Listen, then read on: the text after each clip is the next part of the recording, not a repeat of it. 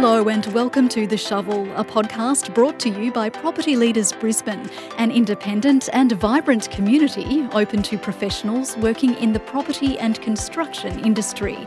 The Shovel is a natural extension of the conversations we have at our events, where we share and debate ideas and inspire positive change in our city. Hello and welcome back again to The Shovel. I'm Lisa Nixon, Managing Director of BBS Communications Group, and here with me today is Leah Lang, the Queensland Government Architect. Leah is uh, an experienced and sought after strategic design advisor, and she's overseen citywide planning policy and implementation and has recently been appointed to this Queensland Government role. Over more than 25 years, she's taken on uh, large scale complex projects and has a deep understanding of the site subtleties, and that all comes from that background experience. I'm told one of Leah's great strengths is her ability to unify disparate stakeholders and bring cohesion to often competing interests. That's um, you know, a bit of a decent wrap, I'd say, Leah. Welcome. Thank you very much, Lisa. Firstly, though, I have to ask what is the role of the state architect? It seems like a funny question, but it's actually a very good question. I'm not sure a lot of people know what the, the no, role actually entails. Uh, look, formally, the role of the Office of the Queensland Government Architect is to champion well considered design thinking to help the resolution of critical regional, urban, and city challenges. It's a whole of government position, so I can advise across all departments.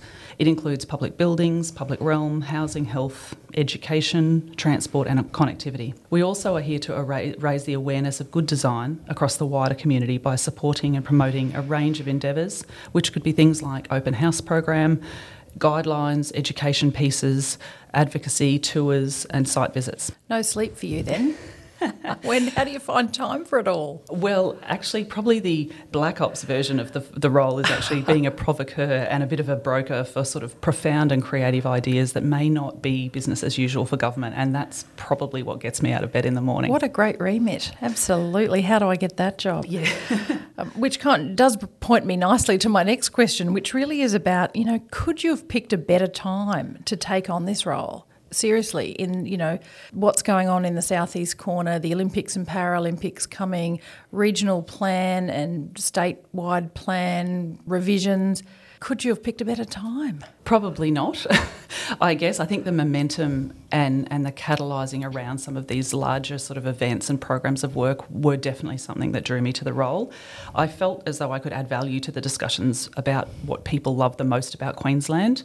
And through my work, whether it's local government or private sector, I really believe it's about the character and amenity that Queensland offers that's very unique from the environment and the light to just the casual, friendly nature of the people to the topography. We've just got such I think that has to be preserved and enhanced through any sort of built projects that we do, and there is significant um, infrastructure and projects to be done. So, I also would like to advocate that you know creative ways of thinking about these and leading then to designers and architects being involved is is critical for the benefit of the future of Queensland. So, how do you go about that then, being that challenger or that kind of voice of bringing a new way of thinking? What do you do all day to be able to kind of poke that bear, so to speak? Probably, actually, one of the challenges is the machine of government, so learning state government and how it operates, so I can be effective in it. That's not certainly not within architectural training. Um, I'm not sure, unless you do government policy arts degree, I'm not sure who learns about it, but understanding that has been critical. So then again, it's just really making relationships and seeing where I can add value and my team. If we can add value, then we proceed to keep building a deeper relationship and then it's the, that delivery of value mm. that cements it and then once we've got that we found we had the inroads and then you will be invited to the table you will be on the steering mm. committees therefore you have a far better leverage to be putting that upfront thinking, which we find, you know, once we bought in at the end, it, it's very problematic, as most people know, to start mm. sort of reinterrogating. You can't things. turn the ship around at that point. No. So, so the early upfront thinking, which that iterative process of these wicked problems that are multifaceted and just interrogating, it's it's quite uncomfortable for a lot of people to sit in that space. But mm. I think mm. if the right people are there, we're getting a far better you know, brief, a far better understanding of what we need the costing of that and then hopefully mitigating that risk. So, the government architects across the, the nation that we meet monthly, and we've all discussed that it is actually, ironically, the design process and our officers assist in risk mitigation on projects because we interrogate such a deep way of thinking about them upfront. I guess it links to that point about you being able to sort of homogenise competing objectives and build those relationships because at the end of the day, you're not delivering or implementing those projects. You've got to in- instill those ideas and values in the people who are then bringing them to market, to ground, whatever it might be. You're completely right. So that's probably taking people on the, the journey and having a powerful narrative about the values in which we're trying to advocate for. And now there's premise on whether it's the housing summit and commitments, whether it's the carbon neutrality and climate positivity, whether it's the resilience with the flood build. Mm. There are the very big moves now that are non negotiable. So once we align our values of the project with that and how we're trying to then creatively solve some of these issues, it is it's about taking everyone on board, making sure we sort of leave no one behind because mm. that in government can be problematic. It's mm. sometimes telling a lot of stories over and over again. But I think if you believe in it, and you, we do have those sets of principles and pillars, so our Q design document is the high level document that has nine strong principles about how we should be designing in this state. And those are just, they open up the door for a conversation. They talk about climate, diversity, occlusion for everybody. We, they're things that really should be just the way a fit for purpose project is mm. handled. But sometimes when you're in the, you know, deep into the weeds of a project or a concept, you need those principles, albeit that they might be higher order or lofty, to remind you yeah, let's go back to basic principles and see what we need to focus on here. Yeah, it's like the driving moral compass, I guess, for yeah. a project. It really needs to be why did we start this again? And just drawing back to those why are we making decisions now and are they in line, aligned with what we, we had hoped for and aspired to? Mm. I think sometimes yeah, we can whittle down those aspirations. Yep. And that's probably certainly not where we want to be in the next 10 years. Mm, we really sure. need to be looking up. Now, much is, you know, I hate to raise this question, but much is made of, you know, women being the first in any kind of role. And clearly you are the first woman in the role of Queensland State Architect. What does that mean to you? Look, you did you I, give it any thought? To be honest, not really. I was the first city architect uh, on the Gold Coast as well. I, it's half where I guess I wish we didn't have to talk about it because it shouldn't be a thing. Yep. The other half of me says, look, of course, I'm a leader in a you know a big role. I, I worried the role was too big for me, that I couldn't fill it. I definitely have imposter syndrome. I honestly would lie if I didn't get up some days and just think, you know, uh, sure, I'm not on a throne with, you know, blue blood and born into yeah. this position. But then other days I think, actually, I'm just the right person for this role because I'm agile and I can, not worry about any of that previous baggage because I can only do it how I can do it. So, yep. and there is a small, you know, a responsibility and a pride that I do think that there are, you know, young women in Queensland looking up to roles and you can't see, be what you can't see. So if they can see a woman that was you know succeeding that was in a male dominated industry and enjoying it and hopefully having successes then you know it certainly hopefully paves way for future people to to think about it less and yeah. to not have to have that discussion absolutely and you know i i think that just because you're a female in a role that's previously been held by males doesn't mean that you know young men don't look up to that that person in that role either and aspire to have that capacity to influence. So, you know, gender aside, exactly. it's it's great to see someone with energy in that role. You hope it is more about energy, passion and, and why you're there for the right reasons, I think. That's probably what I'd rather inspire people for and an openness and transparency that, you know, I don't have all the answers, but I'm definitely here to facilitate to get the right people at the table if I can't do it. Yeah, fantastic. What's been your biggest challenge thus far? Probably touching on it again is, is probably just understanding such a large organisation um, mm. um, with a bureaucracy and an undercurrent of the politics I do try to stay out of that and more work with the machinery of government to be effective. And that's getting in the right governance models, understanding them, making sure I'm speaking to the right people to be members of things that I need to be. But it is it's, it is a bit like a chess game, especially when I'm not from government. So I've got that very sort of pragmatic private sector, and people do laugh. Oh, you're being too you're being too logical again. And I think, oh, I don't know if I can stop doing that, nor do I know whether I should. I was going to suggest maybe that's precisely why you're in the role that you're in because you can be that I, person. I think for this sort of role, bringing all those different pieces of yourself, whether it is, you know, the private sector sole practice, whether it's local government, it, it's a respect and an empathy for understanding all the different frameworks in which mm. people work. And most people are going in there trying to make a difference and do a good job. It's just that the system is so large it can kind of swallow people. Mm. So it's about again just finding those champions and and helping people up to say, hey, what what are we try this. So you have previously been quoted as saying, you know, that you hope to take Queensland's built environment to a, a new level, but building on the work of the previous state architect Malcolm Middleton. What do you mean by that? Look, it's an honour to be selected in this role, and I think to follow in the footsteps of Malcolm Middleton, Philip Follent, and Michael Keniger. They did some extraordinary work to elevate design, design review, the power of doing things well, and being proud of that. Um, mm. There's a, a component in Queensland, I think we're just happy for doing something. We're not putting ourselves under the scrutiny of having to do it better, and I think now the southern states are, are, sort of sometimes succeeding in that, and I do hope we can learn lessons from that. But we're going to be on a global stage in 10 yeah. years. So I think aspiring to be the best we can be is absolutely nothing to shy away from. No more tall poppy syndrome. No, yep. let's just shoot for the stars and go for it. Get the right people. Move egos aside, and when no one person is going to do this, it is a completely collaborative, all hands on deck to get all of these projects. People talk about it now, the amount of projects that are out in the sector or about to go out is mind boggling. And we know, no one person can do this, no one company, and really no one government. Mm. So we really need everybody to get on board because in the end, when we're on a global stage, no one's going to, you know, nitpick through who did what or or where or it's just going to be that holistic outcome and the energy and the experience around that and how happy the Queenslanders are to mm. celebrate and show off their state. For me, that's a huge thing to, for people, the community, to be able to see that you know levels of government, public and private, different interests and priorities are pulling together to make this thing real, and you know build that legacy. I think too beyond the games. So it's good to know that there's someone stewarding a design focus on on all of those pieces of work maybe just changing gears a little bit, you know, Queensland, like other places in Australia, is really struggling with the concept of housing at the moment. You know, our growing population, the growth that's forecast, and there's certainly strong investments in new social and affordable housing. What's the role for you in this and the, the role for design in general? This is probably one of the initial things that brought me to the role is my passion and commitment that everyone deserves a good home. I, I, think that is a fundamental right. It is part of the Human International Human Rights Act.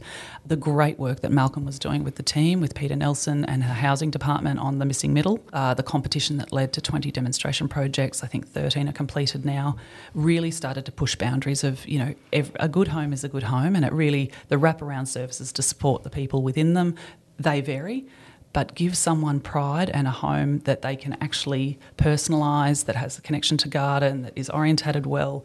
It's not gold plating, it's just fundamentally life changing. It's life changing. Mm. So we've seen that. So I guess very strongly we've put out social housing guidelines, which are about that premise, and that can be used by local governments, um, CHPs, or state government. We're now working on a modular program, so we're looking at using the benefits of modular construction, so modern mm-hmm. methods of construction or DFMA, and trying to see whether we can manufacture at mass some good homes. So we've actually partnered in a, in a series of design sprints, really good manufacturers of modular with award winning architects to see if they can make lovely housing babies, mm. and it's working very well. So we hope to start that off because we need to make a big dent. And again, this is not a one faceted solution. Yes. This is only one part of the solution. We need to look at, you know, different mixed use tenures. We need to look at land release. We need to look optimising land that's not utilised currently, planning reform, and everyone is working really hard in this space. It's like you said, internationally, there's really not an area you can look at that doesn't have a very different investment model in housing mm. that we could look to that's nailing it. But the modular option, you know, may well be a clever solution to the issue of, you know, pace. How quickly can we get these homes on the ground? Because planning reform, unlocking land takes time. It really does. And that's at the moment the industry was probably not as advanced as I think people considered. So we're also, you know, utilising government to scaffold an industry to build up its capability, which is, I believe, a, a, completely valid role of government. That's what we should be doing. So, yeah, like I said, it's it's definitely a slow burn, but we are hoping that by you know mid this year we'll have our first roll of stock out, and then we can start to look at those. We're even looking at potentially doing a display village because it is that public perception mm-hmm. that maybe if a house is built in a factory and, and delivered on a on the back of a truck, that it may not be as significant value as something that they watch attached mm-hmm. to the ground and built from you know from slab up. So mm. it's it's an interesting dilemma to start having these discussions about what people value and, mm. and how that perception might be changed. Interesting too, given that there's a whole sector within the retirement living space that's you know based on on that construction model and it's you know very effective it's very sought after so absolutely it's just translating that model to a different space isn't it i think people just have what they see as a donga what they see on the back of a truck mm. maybe moving mm. up the highway whereas like you've said the land lease and, and, and modular housing has been used in mm. retirement villages i mean some of the cabins even that you stay in now are, are really quite beautiful and i think anyone would be proud to have them but what you've home. never seen you don't understand so it. and it's about the siting and, and ensuring they've actually got some sort of presence within the streetscape that they look like a, a, a significant home that can't be sort of, you know, relocated. Yeah, floated away, yeah, for sure. What do you think, you know, if you had a crystal ball, let's look forward to 2033, 34, 35, how will we know from an architectural and design perspective, you know, that we've we've had the Olympics and Paralympics here? What will the, that legacy be beyond the new stadiums and things from a design perspective? Or what do you hope it will be?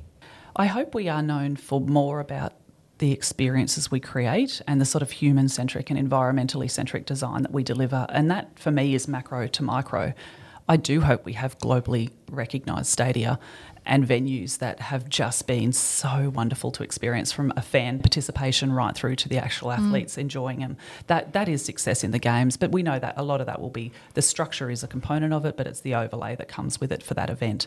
But it's moving forward to what do our grassroots sport facilities look like? How do we get kids involved? How do we get our our community out? You know, we've got a program of works called Healthy Places, Healthy People. Mm-hmm. If great places drive people out of their homes, walking more, engaging with their local businesses more, talking to their neighbours, to me, it's the fabric in between, the mesh in between these big venues that will be globally recognised, which is great. Mm. That who doesn't love a bit of you know architectural porn going into multiple magazines? Of course, we that. want I'm that as use well. That term, architectural porn. but it's the space in the micro that I care about. If we do it cleverly, water sensitively, fully accessible, like not just DDA compliant, but every ability feels like they can walk everywhere. That women and children can walk at night in some of these connector spaces, and they just feel uplifted. First Nations people are incorporated in their stories. I think the richness of the tapestry of the in between stuff is going to be so critical and if we do that well that will that will stick in people's memories because mm. we know those places globally whether it's Paris whether it's Barcelona it's those places that tell the story that's where you run into a local and have a chat and that's the stuff that people will take away and tell their kids. And for me, it would be that those in between spaces. And the issue is then how are they delivered? How are they funded? Who owns them? Who's the hmm. champion? Well, that was them? going to be my next set of questions because I can see how that is the biggest challenge. You can put, you can build Brisbane Live, you can redevelop the Gabba, but actually, how do you create the connectivity and the sort of the life? On the ground plane between those so that people are comfortable to move around and they recognise it as being somewhere, not just the space in between. Whose responsibility is that? I guess as things have been formalised and the intergovernmental agreement's been set, those big boulders, big rocks had to be sorted. And I think that takes a lot of time and effort. And a lot of people worked extraordinarily hard on that. And we are still at the table making decisions, you know, around design briefs and ensuring quality I think it's the next level. I think it just has to be because people's focus has to has to be able to sort of just drop away for a moment of those big things. Once they're sorted, then I hope, I honestly, hand on heart, hope that that, that urban design component and that that meshing of all the venues and the quality of space really starts to come to the forefront. Mm. And there'll have to be a provision for that, and there has to be master plans, and there has to be commitment for multiple parties, private sector included. But I think if they get the welcome mats rolled out, people are more than willing. Will We've come. seen how beautiful, you know, the work ARIA did with BCC and State on Fish Lane, multiple parties involved.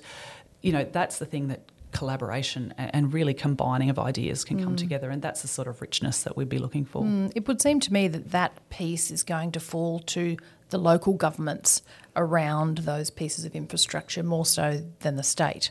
A lot of the precincts will sit within PDAs, so there'll be a mm. mixture, but you're right, it really is a combined. So we, we'd be looking almost like a toolkit of how can we sort of give a lot of pieces and then support them in that so they can then go and apply it in their own spaces. And that's the mm. live sites as well. We'd love them to go regionally. It's very important for the regional people of Queensland to know where they're going to be going to their local sports field with a large screen and can have this great experience with, Absolutely. you know, new gender neutral toilets or just female change rooms might be a surprise in some of those places. Or a few It- extras. exactly. and, you know, lighting and data collection and greening. I mm. think everybody wants to see, you know, Queensland's a hot state. We need more resilience. We've got to watch the natural disasters. So all of these things have to have these multiple layers of effectiveness of they're not just there to look good, which is absolutely, you know, my bugbear with let's stick architecture on it. No, it's a fundamental thinking and function. And that all of those are required. So it's the utilisation of land properly. If there's anything else that we can do with the land that we're looking at these sort of precincts,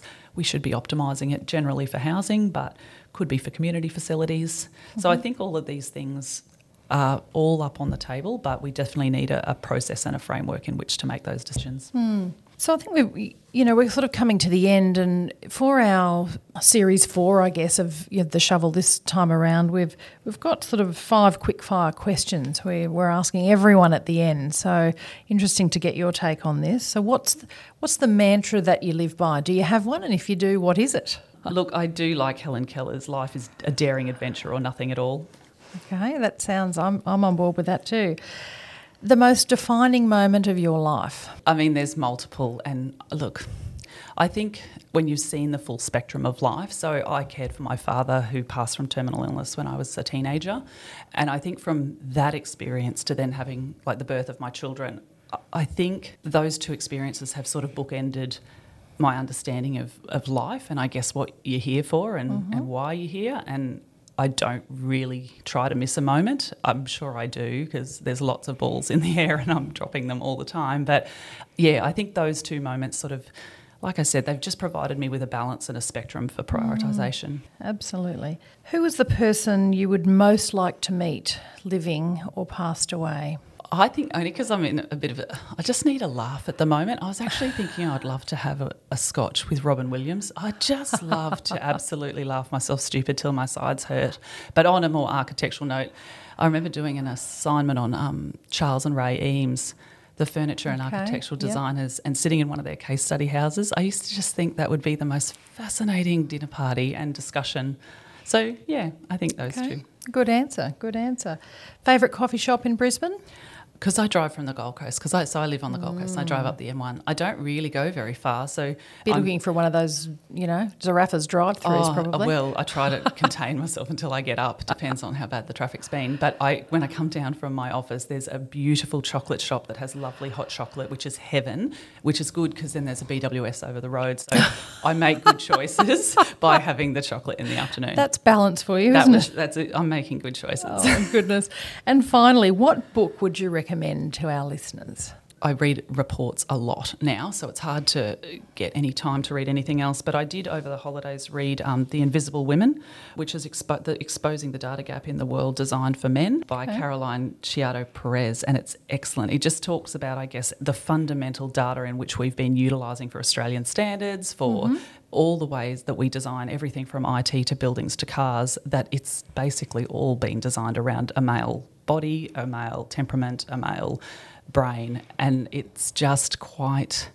I don't know, makes you actually angry. I wanted to throw the book at one point, but I think it just makes you understand that we really do need women in positions of decision making and power just to start to consider how we are in space, how we are in the world, and where our place is. So, um, and on the other one I just read was The Mother by Jane Caro. That was a really good holiday read. Well, you've wrapped this up nicely for me, you know, talking about women being in the places that they need to be to have influence. And, you know, here you are as our state government architect.